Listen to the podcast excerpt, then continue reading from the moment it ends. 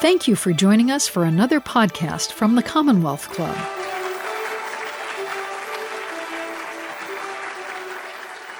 Thanks so much for coming to tonight's program on a topic that I know is close to all of our concerns and all of our hearts right now. Um, it, I'm Gloria Duffy. Um, I have a new title. My title is co president and co CEO of Commonwealth Club World Affairs.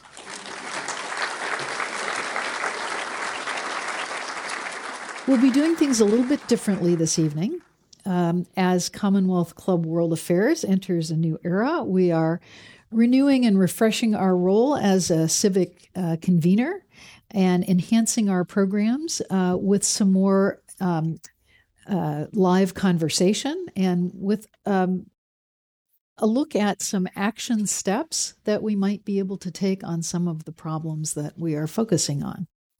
We, in the spirit of getting things done, uh, we're going to focus a bit later this evening on, um, towards the end of the program, on what role we can have as individuals uh, for uh, helping improve the lives of our unhoused neighbors and solving the problem of homelessness, which is, of course, the topic that Kevin is addressing in his work and, and is in his book.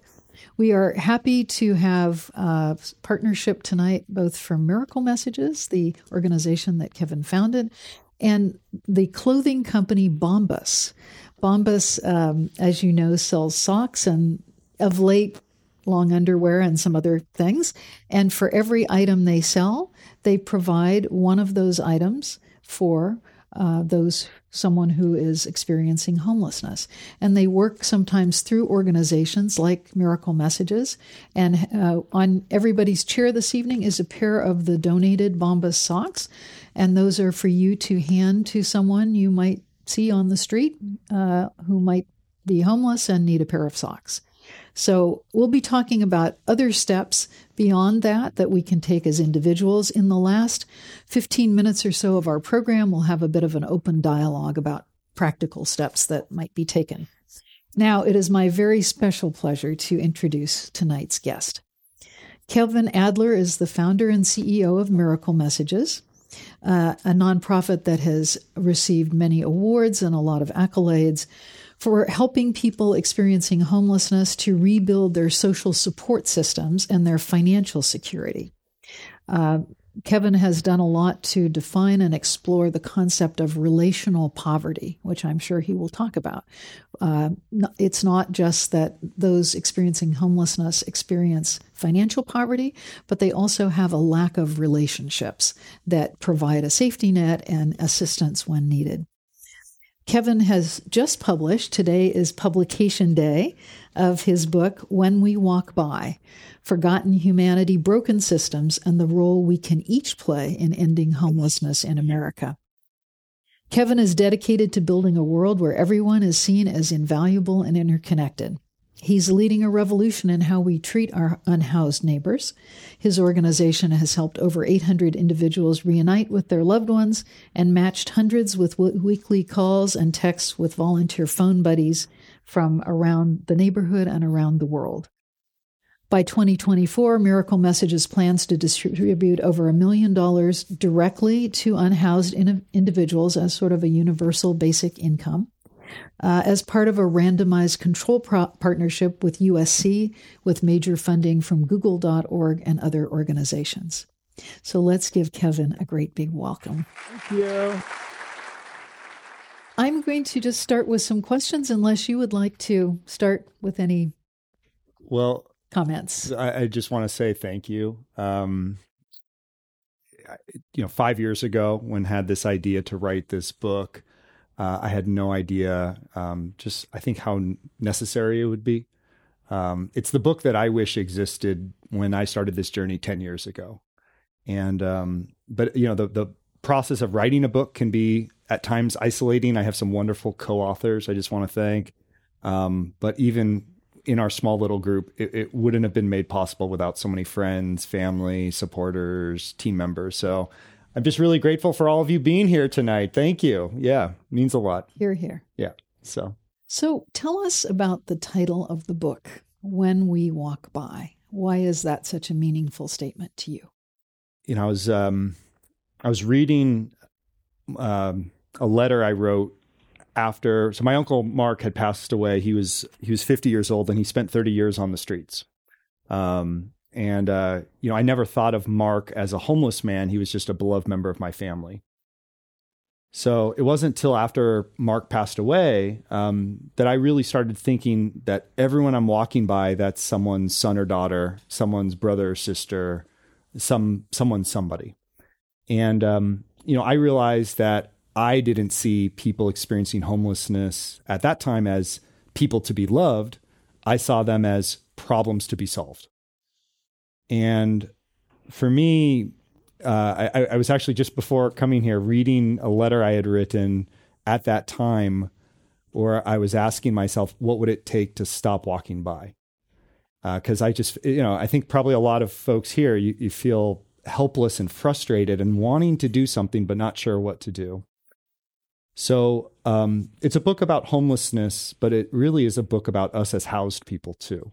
And uh, you know, my journey with Miracle Messages began by just stop walking by and starting to listen. And um, you know, I, I spent about a year getting to know 24 individuals experiencing homelessness as neighbors and inviting them to share their stories with me um, using um, GoPro cameras and inviting them to narrate their experience of what life is like on the streets.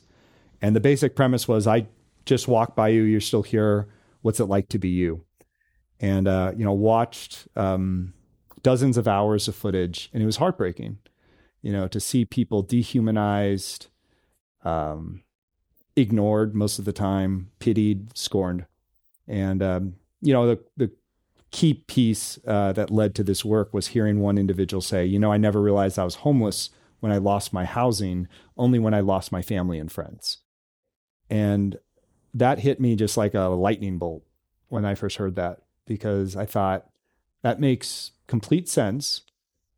And I've never heard any homeless service providers, government agencies talk about what we've come to call relational poverty uh, as a form of poverty. You know, isolation, loneliness, disconnectedness, often the stigma and shame that accompanies it.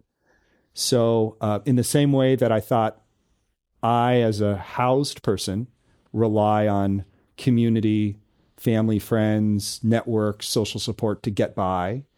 And as is being found more and more to be the case for millions of Americans who are one paycheck away from not being able to pay rent, and we're finding that family and friends is is the kind of the threshold from keeping people from falling over the edge into homelessness. I just thought, well, what does the relational networks, the social capital, the social support of our unhoused neighbors look like? So yeah, the, the title was really an effort to remind myself and hopefully invite readers to take a moment and reflect on what happens when we walk by if we see people as problems rather than as people.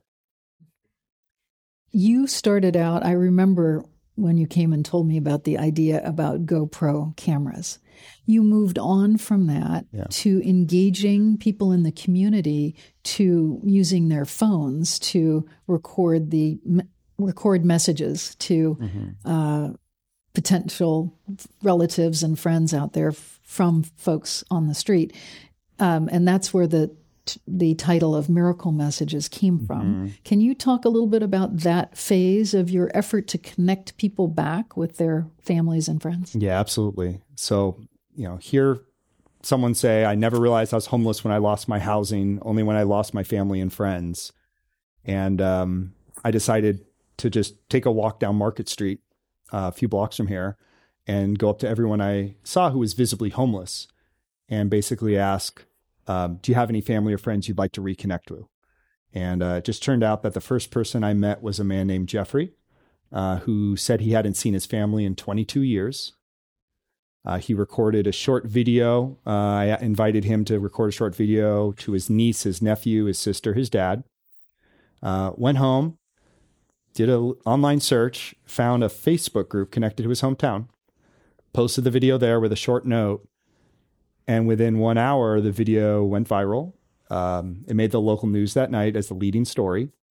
Uh, classmates started commenting saying, Hey, I went to high school with Jeffrey. I work in construction. Does he need a job? you know, hey, I, I went to the, uh, I, I work at the congressman's office. Does he need health care? And um, the town raised over $5,000 within a week to try to bring him home. Uh, they missed him. And in the first 20 minutes of the post, his sister got tagged. And she got on the phone the next day with me and uh, she told me that Jeffrey had been a missing person for 12 years. It was broad daylight downtown San Francisco a few days before Christmas.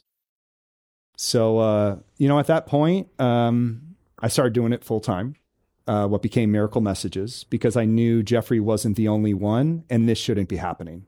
We shouldn't have someone in some ways that's that visible, you know, rush hour, Old Navy flagship store, Fourth and Market, Third and Market, and yet to perhaps some of the people that are that he matters to the most, um, not knowing where he is. Uh, so yeah, that that was uh, a phase of wandering the streets and hoping that uh, people would say no, I'm not interested in this service. To be honest, Gloria, because I just didn't think I I was up for it. I didn't know what I was getting into, and um, you know, from December 2014 to March, there was no more reunions because I didn't offer the service. I was just like, I don't know about this. And then I went to uh, St. Anthony Foundation, serving meals, you know, uh, every every day for 60 plus years. Made an announcement. They invited me in. Hey, would anyone be interested in reconnecting to a loved one? No one was interested. I was kind of like, oh, thank God. I don't know if I could do this. Like, this is, you know, I don't know if I'm up for this. And then as I'm leaving, uh, this gentleman comes up to me, says, um, "Hi, uh, I heard you're helping people reconnect to their families." I said, "Yes, I am." Said, uh, "Well, I haven't seen my family in 33 years, and uh, I'd love to uh, record a message." And that was Johnny, and he hadn't seen his brothers and sisters over 30 years. Recorded a video message, posted the video, and again, within three weeks, all of his brothers and sisters came from across the country on their own dime to reunite with him. And he's sitting there in a hotel room and he's saying, Thank you for giving me my family back. And so I said, All right, I have to keep I have to keep this up. And uh, fortunately, it's it's not just me anymore, and it's not just wandering the streets with cameras and recording. Uh, we now uh, offer at Miracle Messages three programs. So we have our family and friend reunification services, where someone wants to reconnect to a loved one. Uh, it could be a, a, video, it could be an audio message. There's an online form, a paper form. There's a phone number, which I still don't yet know my partner's phone number by heart. I'm sorry, Taj. She's, she's sitting right there. but I know this phone number by heart. Uh, it's 1 800 Miss You. 1 800 Miss You. M I S S Y O U. So we invite folks across the country who are experiencing homelessness or wanting to refer someone, call that number, and we take down some information. And we have now a network of digital detectives, volunteers who make phone calls, write letters, and do the internet searches to find loved ones. So that that program has uh, reunited about 800 family and friends since 2014. But we also know for some folks, family is part of the problem, not part of the solution or bridges have been burned. And, and how do you tackle relational poverty if uh, family isn't, isn't an option? And that's where we launched our second program, which is our uh, phone buddy program. I don't know if I'm answering questions that I've just asking myself. Okay, so doing, tell me if you know. Okay, uh, I, I, didn't look at the cue cards and froze. Um, so our second program is our phone buddy program, and we launched that during the pandemic. Um, basically folks in shelter in place hotels were getting provided with a roof over their head but did not have anything else and the service providers were saying hey you know we're barely able to keep people alive with food water shelter clothing housing you know you need a lot more to be fully human can we you know is there uh, can your volunteers help out so we initially started with 80 people in the shelter in place hotels com- connecting for 30 minutes a week phone calls and text messages with um, volunteers. And it started in the Bay Area, kind of like a Big Brothers, Big Sisters type program for unhoused neighbors. And uh, that program now is serving over 300, nearly 350 uh, unhoused individuals across the country and um, volunteers all around the world. 30 minutes a week, phone calls, text messages. There's weekly support calls. There's a log. If there's an issue that you're concerned about, you can flag it for a caseworker, one of our staff members to follow up on. And the, the friendships in that program have just been beautiful to witness. Um, and through those friendships, you build trust. Uh, you know, every conversation can lead to a relationship, and the relationships lead to trust. And when you trust someone, you want to invest in them and see their success. You know them as a person. And so we started hearing from our volunteers, and they said, "Hey, uh, we we'd really like to be on equal footing with this person as friends, but it's very hard to do that when um, they don't know what they're going to eat tonight, or they don't know where they're going to um, get gas to f- go back to work on Monday and and dr- be able to drive. Is there a way we can give them money directly?" And uh, we said, "Sure, let's raise some money." And we we raised, I think, about fifty thousand dollars initially uh, to distribute to 14 individuals who were nominated by their unhoused friends in the Phone Buddy program. Uh, $500 a month, six months, no questions asked. Um, and it turned out to be one of the first basic income pilots for unhoused individuals in the country. We saw within six months, two thirds of people in that program secure housing. They use the money better than we could have used it for them. And you had some requirements as far as setting up bank accounts or other financial in that first pilot we did we set up we had everyone set up bank accounts um, but we've now expanded to do um, we, we, had uh, google.org and a few others reach out as funders and say we need to bring this to kind of the randomized control trial level so we can really test it at a higher level mm-hmm. um, and so now we have uh, $2.1 million that we're distributing in direct cash transfers uh, with USC, and that's going to be $750 a month for 12 months to over 100 unhoused neighbors throughout the state of California. And in that one, bank account or uh, there's uh, there's uh, kind of the uh, debit cards uh, that folks are receiving too. So to date, we've given out more than half a million dollars to neighbors experiencing homelessness. So you use a particular term to refer to those you serve, um, people experiencing homelessness. I think more commonly we refer to homeless people or the homeless. Yeah. Tell us about the intentionality of your use of words. Very intentional. Yeah. And it's not meant to be um, overly scripted. You know, it can. It, it's really meant to be a reminder that fundamentally we don't. We would never look at each other as like housed people. You know, like look at this room full of housed people. Y'all look so good. You know, and, and yet that's that's hopefully part of everyone's identity here. Most of our identities here. Um, and yet we have defined an entire group of people by their lack of one physical need. Um, and that's homeless. And that includes, you know, a single mother uh, escaping a domestic violence situation. That includes a foster care youth who, you know, one out of every three children, young young people who age out of foster care by the time they're 26 will have experienced homelessness, and that goes up to 60% for uh, black uh, young people in the foster care system. Uh, when you talk about folks who have health issues, mental health, physical health of any kind. So, um, yeah, it, it's a monolith without much meaning. And it actually, I think, not only is dehumanizing towards them, our neighbors experiencing homelessness, it's also dehumanizing towards us. We lose a little bit of our own humanity in this process. So uh, I think 10, 20 years from now, we'll look back at the language we use to talk about the homeless and we'll be as shocked as we, you know, are on, on I mean, you know, many other. So in the book, one of the things I mention is there was um, uh, a documentary from, I think it was Chris Wallace's father, Mike Wallace, I believe, mm-hmm. did a documentary. I think it was in 1980. And uh, he, the documentary was called The Homosexuals the homosexuals.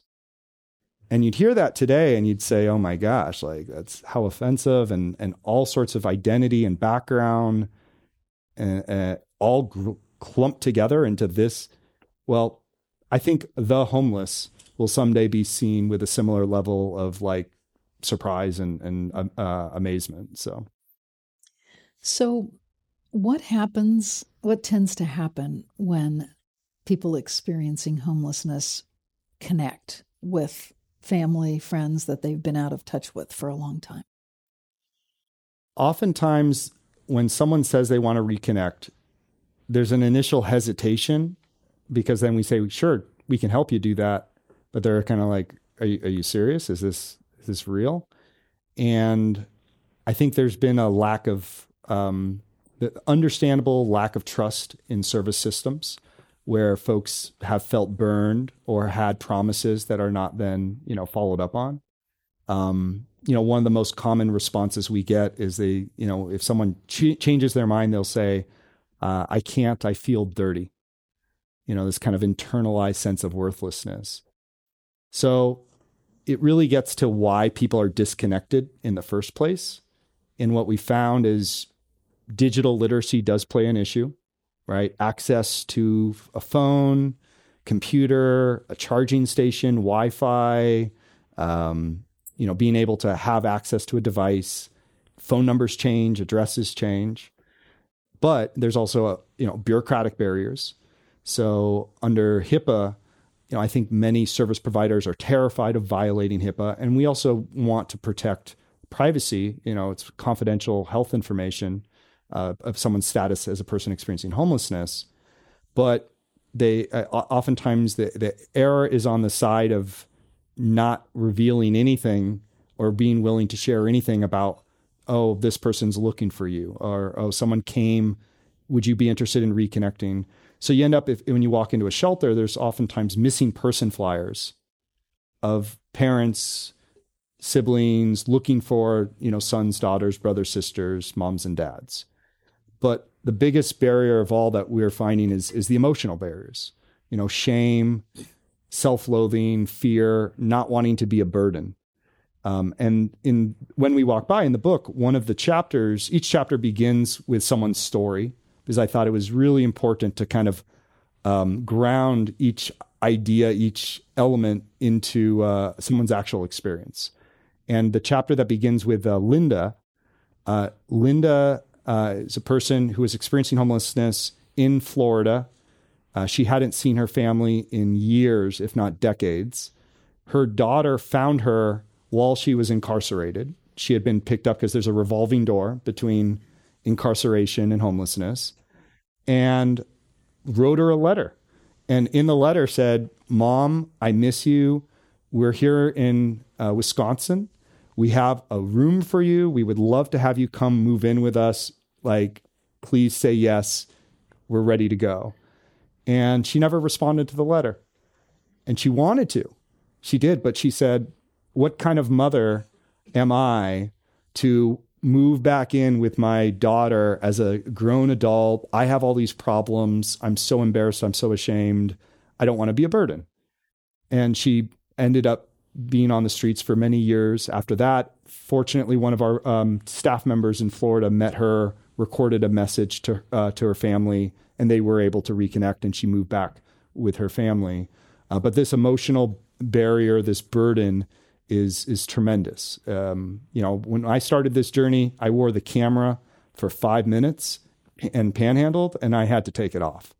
It was it felt so deep. I almost felt like I had to explain, "Oh, I'm doing a project. It's an experiment." You know, I'm not really. It was it was just awful. Uh, so I can't imagine having that as a daily reality and and the kind of the shame that that must come with it. And I don't think we talk about that enough. Um, and it's you know it's an issue that our neighbors experiencing homelessness have to live with, but it's something that we all uh, are part of. Mm-hmm. Um, and, and, that goes back to how we see our neighbors experiencing homelessness as either neighbors or as you know problems. Mm-hmm. So you mentioned, um, I think a lot of what you're talking about about the state of mind of those experiencing homelessness is not familiar to most Americans because, again, it's those experiencing homelessness are sort of a, thought of as a group and there is not much interaction. Mm-hmm. How how would one better convey the issues and barriers and challenges that really uh, that folks experiencing homelessness really have every day? Um, how would you make this more known in society? Mm. Well, I just published a book. Yes, that's that's a very good step. Not to, you Yeah. know, but More it just- media coverage. I mean, do we teach? Yeah. I mean, I don't know in American studies courses. Is there sociology I, courses? I think a first step is we have to have very, very, very honest conversations about this issue in a ways we're not right now on on a lot of issues. Um, the, in the book, the last chapter, the last two chapters are on solutions. So humanity breakdowns goes through all forms of that relational poverty, stigma, shame, paternalism, hyper individualism, exclusion, where many cities make it illegal to be homeless, uh, anti loitering, anti camping, anti sleeping. Then there's a systems part housing, healthcare, criminal justice system, foster care systems, healthcare. And then there's a solutions bit. And you're like, okay, finally, like this is, let's get some hope here. And in the beginning of the solutions chapter, uh, it felt very important for my co authors and I to lead the chapter with a time that each of us were incredibly biased and dehumanizing towards an unhoused neighbor. Um, and in my case, it was meeting a man um, who who wore one of the original cameras, and I found myself just instinctively reaching my hand into my pocket and grabbing my keys to hold as a potential weapon. And I because I wasn't sure are they going to lunge at me or you know is this am I safe? And that, that's where I started on this issue. I'm not proud of that. It's not something I you know write about with a lot of joy, but I- think being able to there, there's really in this book we're we're tried not to have any other as in like oh you haven't read this book you're not you're not on the in crowd right? It, it's really because i think that's part of the problem on this issue is there's too much us and them. It's constantly us and them.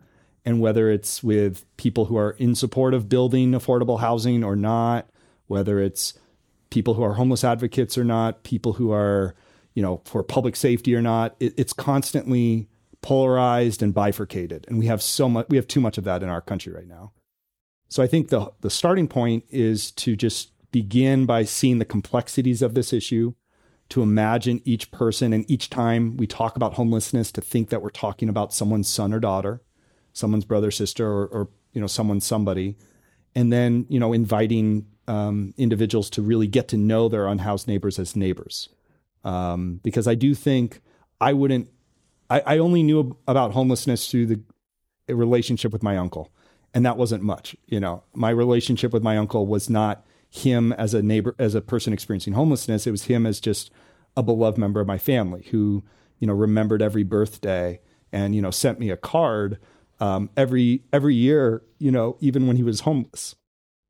You know never forgetting that um that you know it was my birthday. You know so i didn't think i didn't know anything about homelessness because it didn't it, it was irrelevant to the experience. It was very relevant to his experience of what life is like when we dropped him off at the greyhound station uh, you know after christmas or thanksgiving. But it was um, irrelevant because i cared about him so much you know?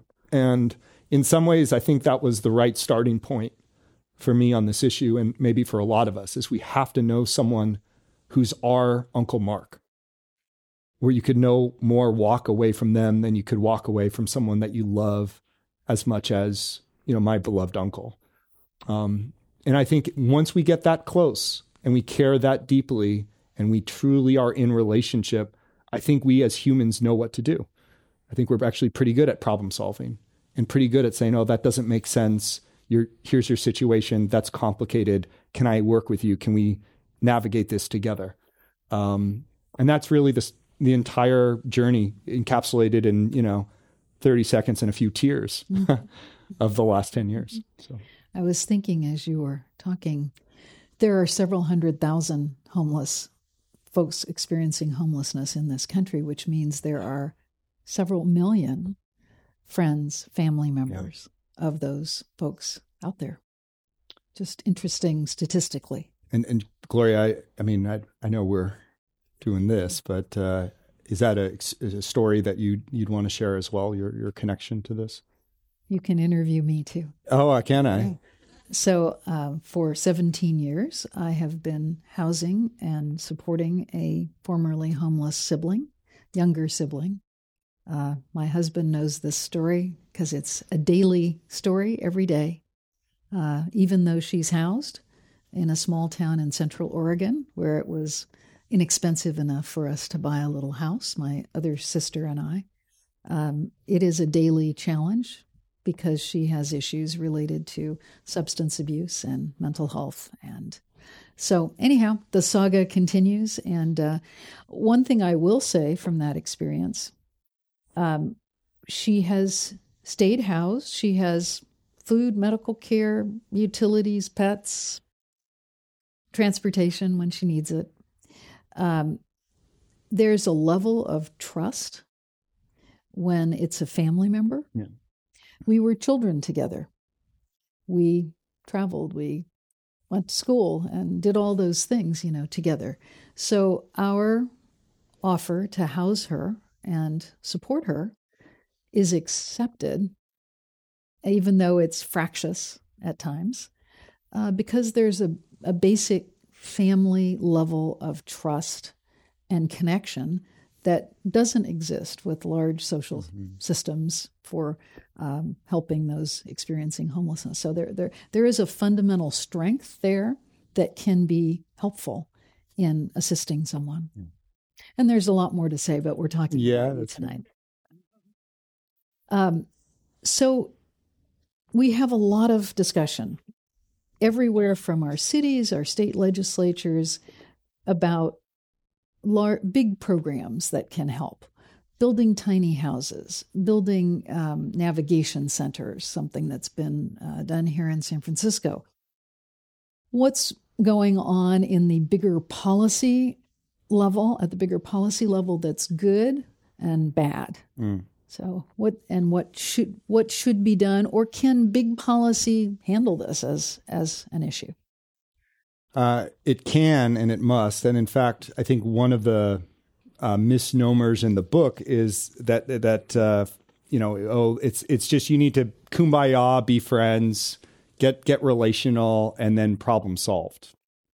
And it's actually uh, a starting point because if we don't care enough relationally and know people as people, we're not going to fight for the kinds of policy changes that are essential uh, we have to build a lot more housing, right? And we have to have housing not just in one or two na- parts of town. It has to be more dispersed and integrated. Um, you know, in the book, I share a story of um, a time in San Francisco's history, this wonderful city that once had a population of people experiencing homelessness far larger than what we've seen today. And that was after the 1906 earthquake and fire where in a population of 400,000 people, 250,000 experienced homelessness. Uh, episodic homelessness is a different form, but were homeless, and many of whom went to Golden Gate Park. But in that moment, that wasn't a time of, well, you know, maybe we're not going to build housing in this neighborhood and we're going to, you know, those folks, maybe they're deservedly, you know, what did they do wrong? They should have had you know better fire and earthquake insurance right? Like it, it wasn't a time where we're trying to point blame or have any notion of where the person failed. We looked at where society failed where systems failed and how they can be strengthened and what we saw is some of the earliest examples in this country of scattershot housing where still to this day there are earthquake cottages mm-hmm. that were paid off $2 a month to $50 paid off and then brought from Golden Gate Park to a spot in San Francisco. And then suddenly your neighbor who was formerly homeless is now your house neighbor. They're no longer your homeless neighbor. And um, by, I think it was two years after the earthquake and fire, the entire park was was clear because everyone had been housed. Everyone had gotten found housing. So that's a very high level, you know, I mean, we could talk about issues in the criminal justice system where you know, uh, it, it, it's becomes increasingly difficult to find employment, to get federal benefits, the challenges that people have accessing benefit programs that we we have a pretty meager so, social safety net, and even that social safety net is largely inaccessible because of administrative burden, because of hey, you have a housing choice voucher. Well, what landlords are going to choose to accept the housing choice voucher if they can choose, and you can't discriminate, but you know it happens. So there's a lot of policy, uh, you know, prescriptions in the book that, uh, especially my co-author Don Burnes, who's a scholar of um, homeless policies of the last four decades. It was really an honor to write it with him, you know, outlined. But I think it fundamentally begins with our hearts and minds. And I think if we change our hearts and minds and get to know the relational aspect, I, I have enough confidence that we'll then vote for and fight for the policies that are needed to, you know, address this issue. So I have some great questions oh, from boy. our audience. Okay. And once we're done with these, we'll move on to a more interactive discussion, maybe about practical steps that people can take themselves uh, to address homelessness. In August, Together SF Action published a research report describing excessive city bureaucracy and limited mayoral power as two roots of the city's inability to address and support those experiencing homelessness. How can this be addressed? Wow. Okay. yeah, I was to say, you know, um, my view generally, I, I don't know if I have brilliant thoughts on on on what's going on in San Francisco right now. I'm frustrated. Um, it seems like a lot of money has been spent with very little to show. And I think what happens is we get into this conversation where one side is saying, well, hey, city and homeless services, we've spent all this money and we have so little to show for it. What's going on, right? we need we need change, and and I think there's a lot of truth to that. And then on the other side, you say, well, you have no idea how many people would be experiencing homelessness if we weren't doing what we're doing, right? Like for every one person who becomes homeless, three people, uh, oh, for one, every one person who gets housed, three people end up on the streets. So then it's a prevention question, and we're doing we're we're, we're trying to withhold floodwaters and it's just not strong enough as a as you know a barrier and that's also true um, i think the problem though that i'm seeing is there's a lot of truth in both sides of that discourse but what's missed is this other system going on that's not just homeless services and city administration not just um, you know uh, prevention and things you know keeping away from a much worse flood. Um, it's the, the humanity aspect. It's how are we talking about our neighbors experiencing homelessness? Are we talking about them? Are we talking with them? Do we know them by name? And do we understand and accept our role in what's going on? I mean, in just a few days next week, there's a major event happening in San Francisco. There's a Chronicle article about how our neighbors experiencing homelessness are being pushed outside, just as we saw during the Super Bowl maybe we should actually bring them front and center. Maybe this is a moment where we should not try to push people to the side like every city does. It's not just San Francisco and say, this is happening here and it's going to happen in your city if it's not happening already. And we have to get to know our neighbors as neighbors and not see them as people to just push away. Um, so yeah, I, I, I think uh, you know I, am very frustrated with what's happening in the city, but I also personally feel more hopeful about this issue than I have in a lot of t- a long time. Uh, there's incredible people doing good work on this space, and we have found an increased willingness to innovation. That's what I'm excited about.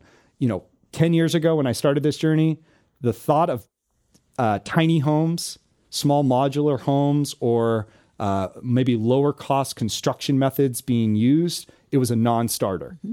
It was permanent supportive housing or shelters, encampments. And, you know, there wasn't much room between that. But the truth is, like, it's, it's way too expensive to be able to develop the kind of housing we need. it's a it's a yes and not a yes but problem. So it's yes and we need more permanent supportive housing, and we also need housing units of the type that uh, you know perhaps you or I would want to live in. Like I think that's a good litmus test that sometimes gets overlooked. Is would you or I want to live in that situation? I wouldn't want to live in almost any of the shelters that I've ever visited. And again, not a knock on San Francisco, but you know, to be in a congregate environment, hundreds of people that you know uh, get in by this time, get out by that time. Uh, can't bring your stuff, can't bring your partner, can't uh, you know all sorts of issues, right? Really, the homeless shelter, right? Like the monolith, just group everyone together. There's you know there's smaller ones that are incredible, doing good work that are you know perhaps more focused on one identity or one experience. But I wouldn't want to be in that situation.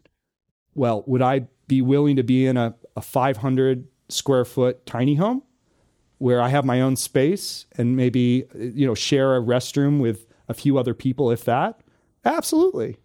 Yeah, that's that's that's not, you know, maybe long term, but sure. That sounds like a pretty good quality of life, a dignified uh, way to be.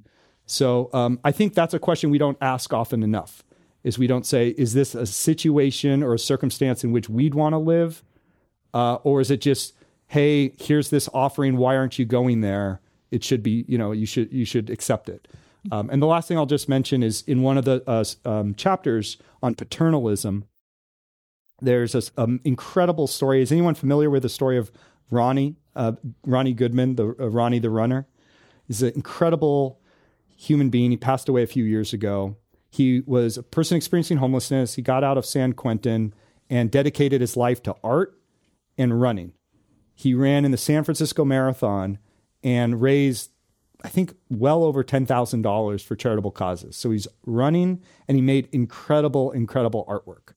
And Ronnie was a friend of mine. And unfortunately, he passed away on the streets. He lost his son to gun, gun violence, and it led to a kind of a downward spiral. Um, but before he passed away, and really when he was a little bit more in a stable spot, he had uh, an offer of housing uh, in the Tenderloin. And he told me this one day. And I kind of looked at him. I was like, well, Ronnie, you're currently living in a tent. Uh, wouldn't you want to get into the housing unit if you could? Like, that seems like a logical thing to take advantage of. And he kind of looked at me, you know, real patiently, like, well, you know, Kevin, um, that housing unit is in a building where drugs uh, are present 24 7. And I have an addiction history. And if I get back in that unit, I am going to relapse and not make it.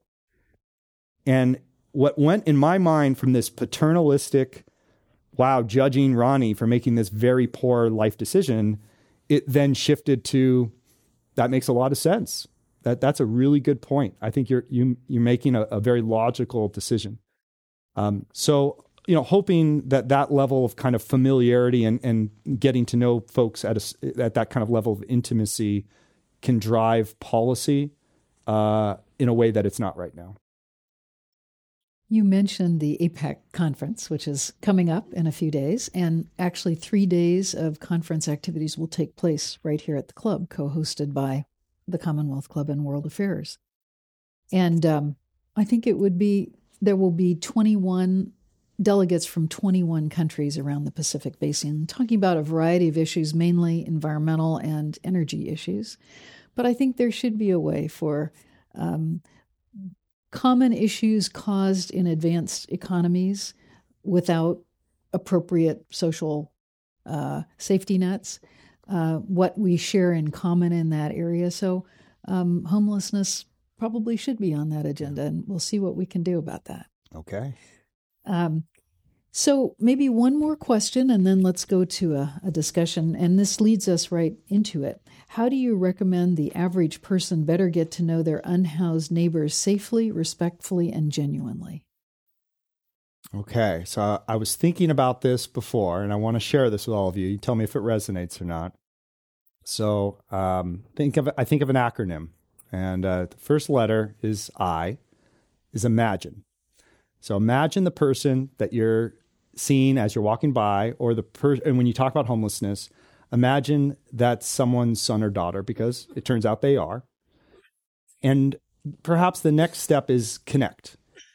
Get to know that person then in a relational way that's not um, seeing them as a problem to be solved, but seeing them as a person to be loved. Connect them, and whether it's with our phone buddy program, uh, we we right now have a wait list of neighbors experiencing homelessness looking for uh, volunteer friends.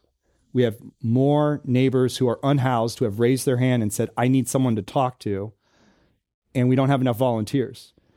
You know, 30 minutes a week, phone call, text message. So connect, whether it's phone buddies, whether it's visiting a, a, a, shelter, a soup kitchen, talking to someone in your community, in your neighborhood who's experiencing homelessness. And then the third letter um, is unite. And unite both as people, because fundamentally they're a person first before they're uh, experiencing homelessness, right? It's, it's first person. So unite kind of the, the shared, these are our neighbors. This is one community our neighbors who are unhoused were once our neighbors who are housed, right? More than 70% of people who are homeless in San Francisco were once housed in San Francisco. More than 90% of people who are homeless in California were once housed in California. So fundamentally, these are our neighbors.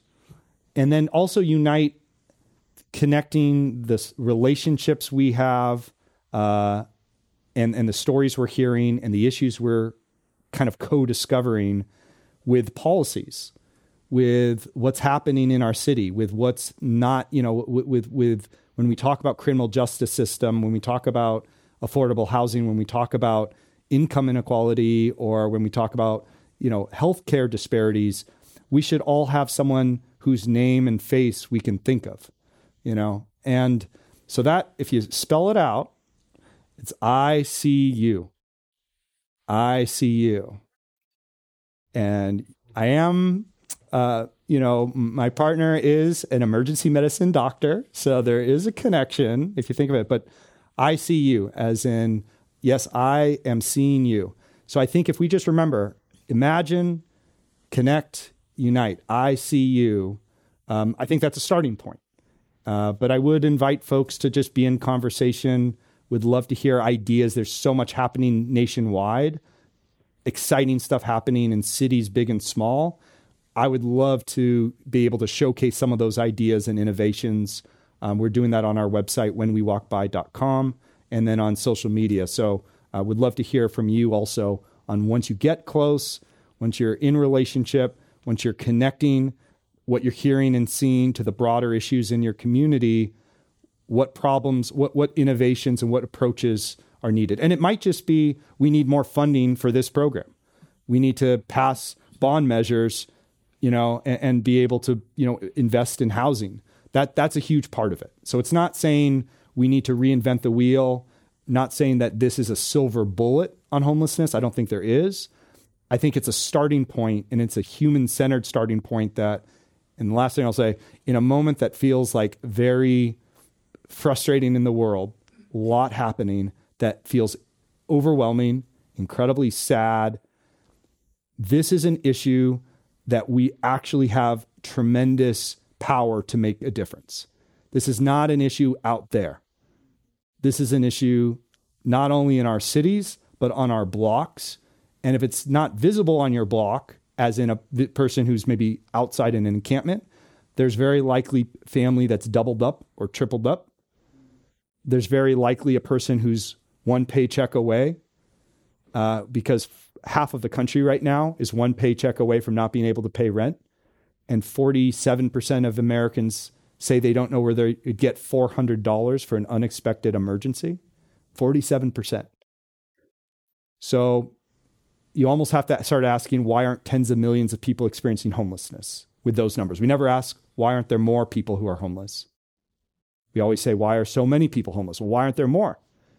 And what we're finding is family, friends, community, church, synagogue, mosque, informal economy, relationships, social capital is making up the difference, doubling up, tripling up, small payments, loans, job offers. And if you don't have that, or you've lost that, or it's not resource rich enough to begin with, it can be incredibly difficult not only to not become homeless, but then to get back off the streets because people get into housing, but then they fall right back over the edge into homelessness because they've been put into a, four walls and a roof, but not had um, not had the community, the social support. The next time that there's an issue that they're going to face, and inevitably, you know, life's complicated and, and folks will face it. So I do think it starts with getting to know our neighbors as neighbors and being in those relationships. So Thanks, Kevin. So let's talk a bit um, with our community members who are here about the issue of homelessness and ideas about what can be done, practical steps. We've already told you everybody is going to take home a pair of Bombas socks. Please hand them to a person on the street who may be experiencing homelessness. We also will offer ability uh, for people to sign up, say for your Phone Buddies program. But we have some mics here. Let's hear from you all. What can be done? What are the needs? What what would you like to to offer to the discussion? So your ICU. So the C was connect, and you said that pretty breezily. But I'm sitting here. I don't even know how to give away these socks. Hmm. And I walk past people experiencing homelessness every day, and in my heart, that's someone God loves as much as God loves me.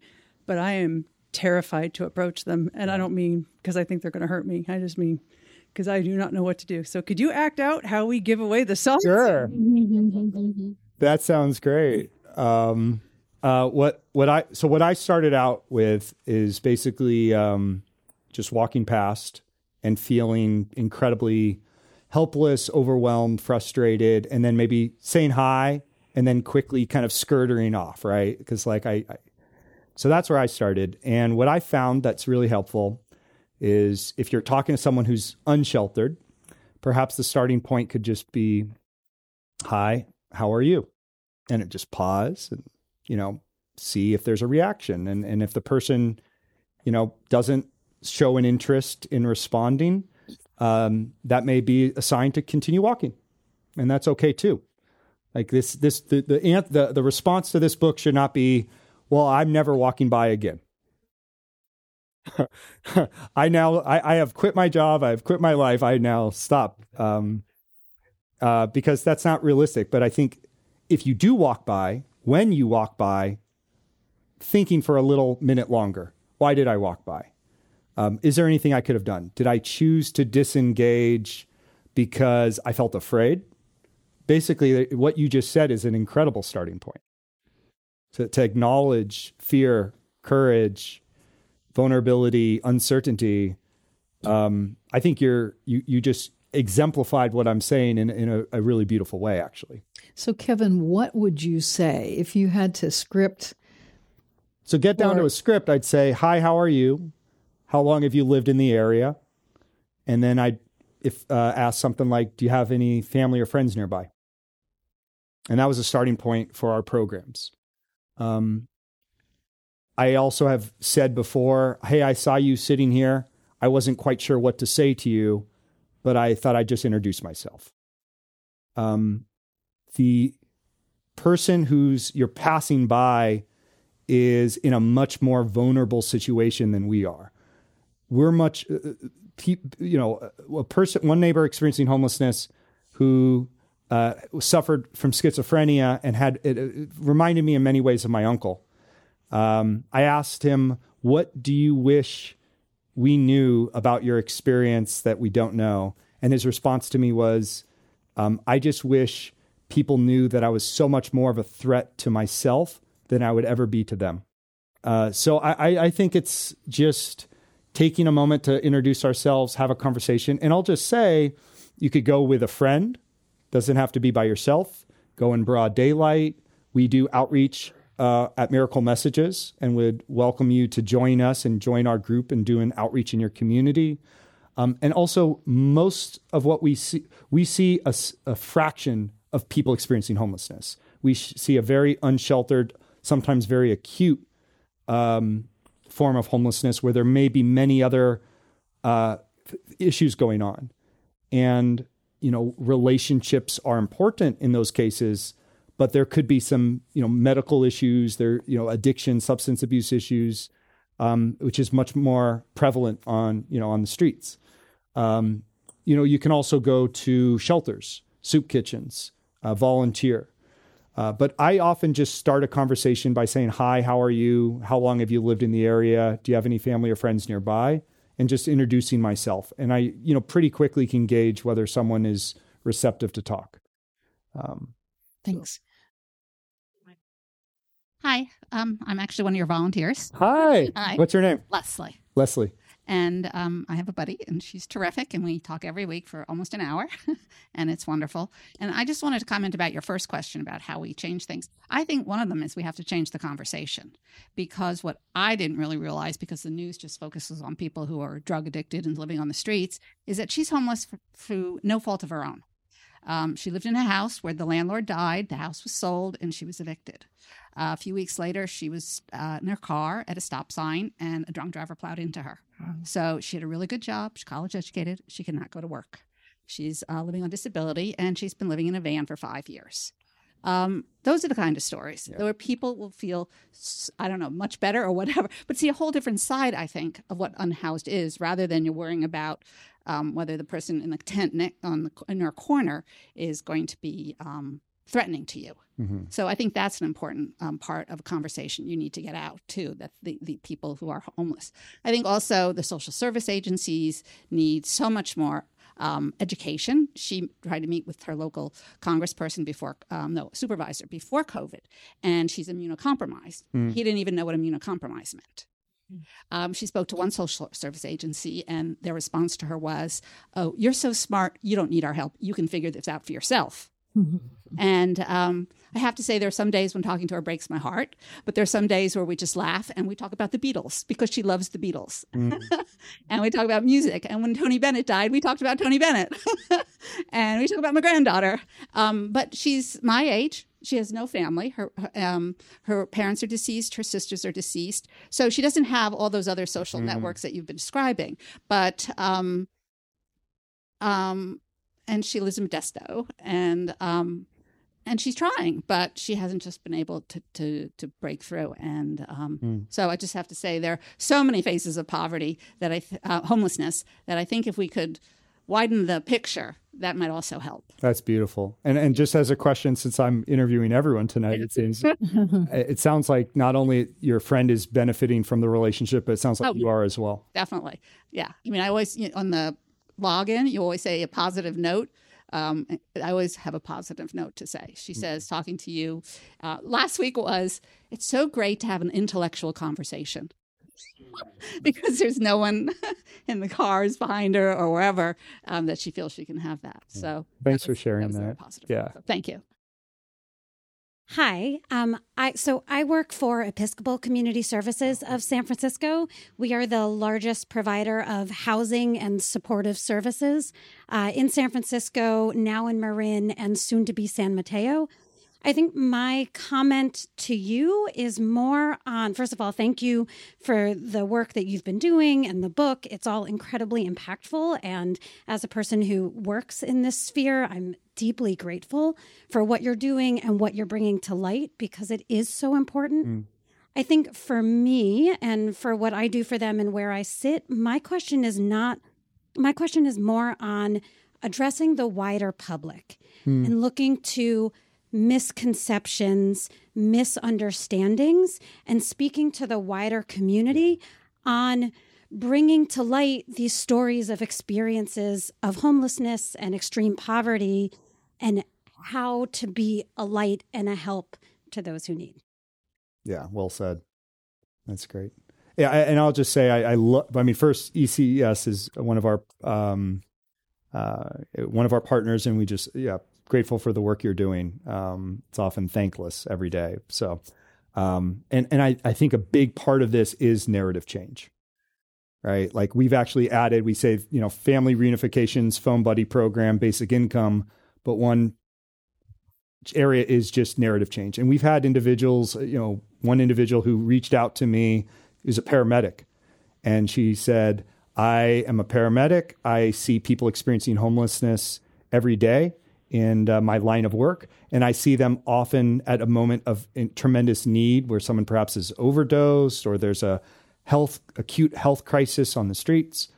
And I never looked at those individuals as anything but problems until I saw one of your videos. And I realized that there's an entire backstory that a lot of neighbors who are on the streets might be self medicating, that we often look at the cause of our individuals experiencing homelessness who are, you know, perhaps have a substance abuse issue as that substance abuse issue. Oftentimes it's an effect, it's not a cause. The cause was upstream. There is fragility because there's plenty of people who are housed who have substance abuse issues.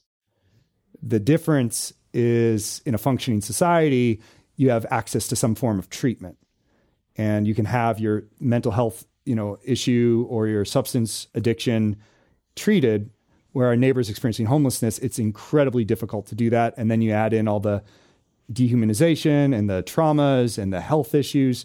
Those socks that we're handing out those are specifically designed uh, with antimicrobial fabrics to basically be worn day in and day out for days on an end because you know foot funguses and issues. If you're in inclement weather and you're wearing the socks and you can't change it in laundry facilities. Um, so I do think narrative change is important. I just wanted to emphasize that um, we've tried at Miracle Messages to not have stories of the exceptional individual experiencing homelessness, where it's like, here's a person who they should not be homeless because no one should be homeless, right? So we we have plenty of people whose stories are very relatable. And when you hear their story, you're like, how did you end up on the streets? That's incredible. You know, you went to this school and you did this and you've accomplished that. But fundamentally, no one should be experiencing homelessness in this country. We have way too many resources, way too much um, talent to, to put to this problem. So, if I can say one thing Yeah, about the resource question, when you were interviewing me, you asked me about my family situation. In Santa Clara County, where we live, the cost of serving a person experiencing homelessness is about $80,000 Yes. a year. That includes hospitals, police, jails, um, social services of all kinds, food programs, etc. Our family at this point spends, I would say, less than $15,000 a year, which includes a single family home in a less expensive area, um, and the taxes and insurance and utilities and so, and social programs provide food stamps, social security disability, and health right. care. So the if you're talking about a family, a church, a community trying to actually provide housing, it's not that expensive compared to what government entities spend on addressing the needs of one person experiencing homelessness. So there's some, something to keep in mind in terms of what can be accomplished mm-hmm. in actually housing people who need it.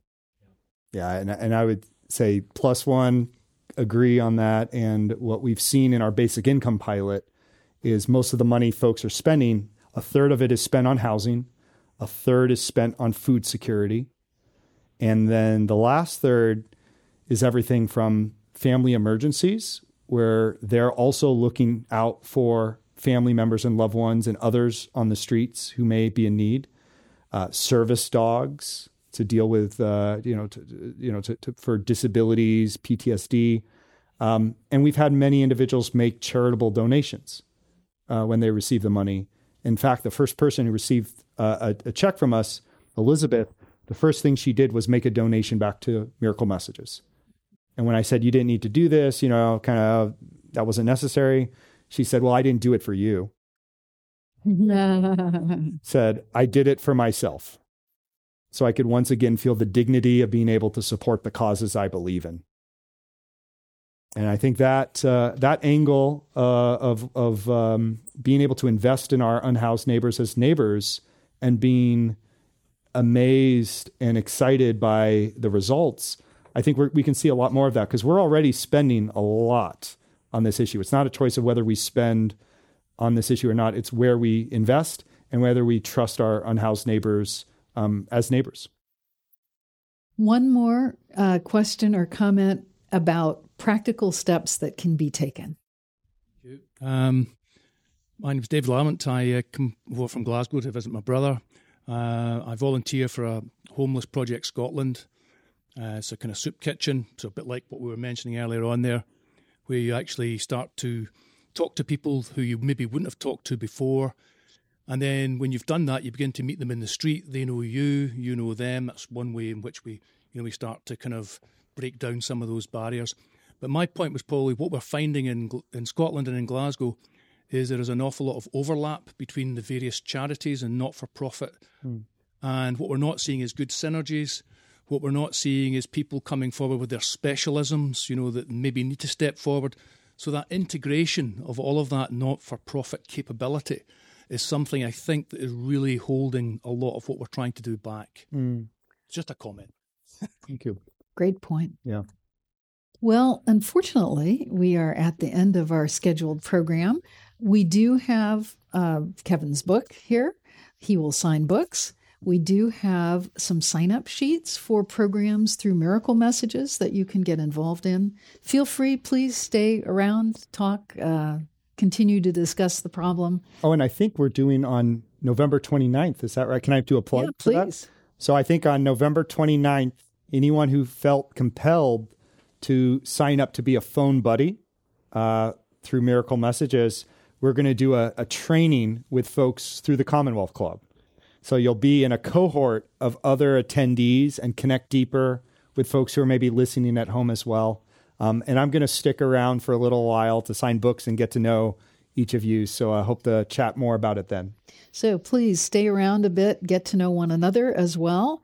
Uh, our thanks to Kevin Adler, author of When We Walk By Forgotten Humanity, Broken Systems, and the Role We Can Each Play in Ending Homelessness in America. If you'd like to learn more about the club, there's membership information on your uh, chairs. Uh, you can also go to commonwealthclub.org. Uh, and I'm Gloria Duffy. Thank you so much for joining us. Thank you, Kevin. See you the next time. And uh, uh, good luck in any efforts you make to do some outreach to our homeless neighbors. Thank you. You've been listening to the Commonwealth Club of California. Hear thousands of our podcasts on Apple Podcasts, Google Play, and Stitcher. If you like what you've heard, please consider supporting our work and help us bring 500 programs a year to listeners like you. Go to commonwealthclub.org/donate. Think your way around the world with our travel programs to exciting domestic and international destinations. And when you're in the Bay Area, please join us live at our events. Thank you for listening and for your support.